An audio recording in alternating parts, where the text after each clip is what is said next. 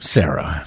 Come on, the best minds uh, in the to, to quote to quote uh, Ginsberg, the best minds of our generation are out there in the middle of the Gulf trying to figure out why those shear blades didn't come together. You know, they had dozens of of cameras down there. They've got all these undersea cameras. Right.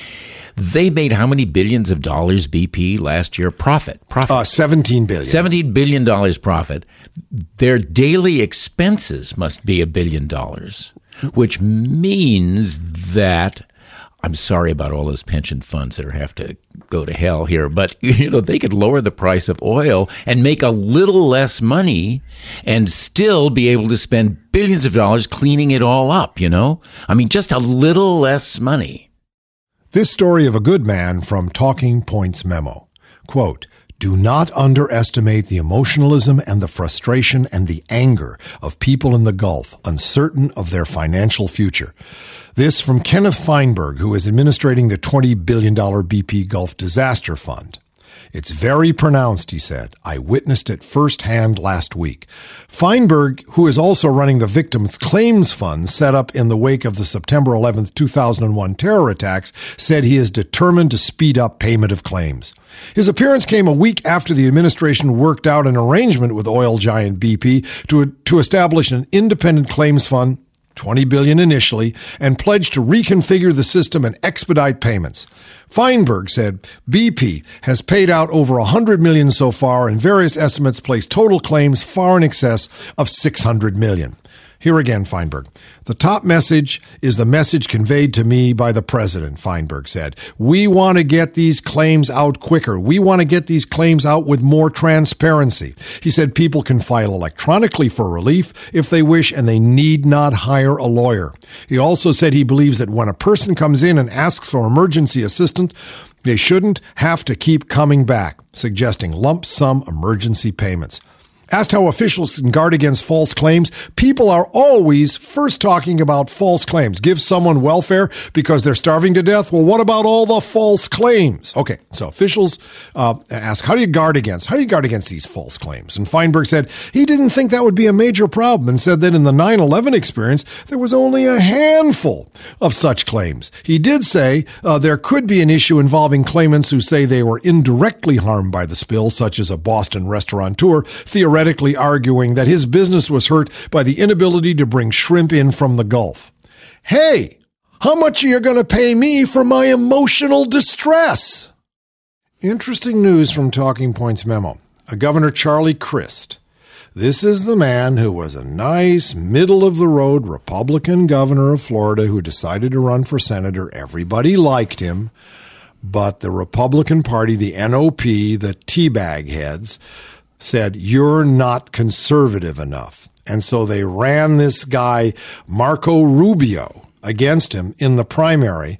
And all of the people that Crist raised money for and supported in the, in the 2008 election, John McCain in particular, abandoned him. They were, they had their lips so surgically attached to the butts of the teabaggers. Okay. Well, Governor Charlie Crist has a large lead in the three way race to be the next senator from Florida, according to a recent poll.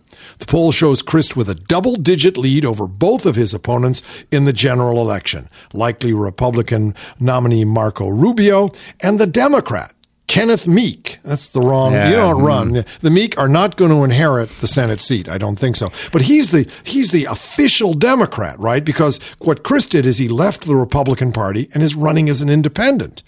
Really, Crist stands with 42% of the vote. Vote Rubio with 31% and Meek with 14%, which means the people of Florida, and there's all kinds of wingnuts there too, you know, are saying, uh-uh, that's, this is not right. This is not right. This, this is our man. The poll is good news for Crist, who saw his fortunes change when he left the GOP April 29th. It's also more bad news for Meek, who is now facing increasing pressure from billionaire Jeff Greene, who is spending a large chunk of his personal fortune on trying to win the Democratic nomination. So I guess Meek hasn't even been nominated nominated yet. Okay. Wow. Well, he ought to give Meg Whitman and Mayor Bloomberg a call because they are experts on uh, how to buy yourself into you know into into a seat. Don't wait a minute. Rubio is facing his own problems. He was able to um, scare his real opponent out of the Republican primary race. But now he's being stung by a, a string of recent stories that's, that are taking the shine off the apple of his conservative megastar. Over the weekend, the St. Petersburg Times labeled Rubio the Florida political loser of the week. Florida's loser of the week. Like they have a loser every week. Yeah, well, they probably do, you know. But poll, polling, you know, if uh, polling seems to be skewed toward conservatives, and I'll tell you why. It, What's that? Well, because most uh, uh, landline phones yeah. seem to still be in the homes of conservatives who are too old or confused to get rural, a or to, get, rural to get a cell phone or even cell phone, you know, uh, reception. But here's here's the here's the latest. A Pew study, Pew uh, you know pollsters, revealed that landline only respondents tend to be more politically and socially conservative than respondents from mixed or cell phone only homes. Mixed cell phone homes. Yeah, yeah it's Keep another, going. it's another Keep thing. Going. Landline only respondents demonstrate more political engagement, more often registering to vote and following the news closely.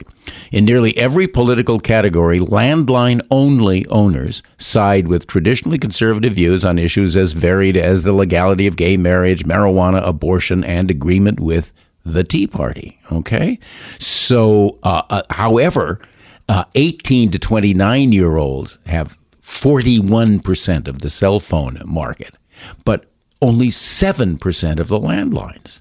So we're looking at at a completely skewed result. The, the, the next time you see these uh, these polls, ask whether or not they talked on their home phone connected to the wall and AT and T, or were they out, you know, having a good time, hanging, raving, doing a little ecstasy, thinking big thoughts?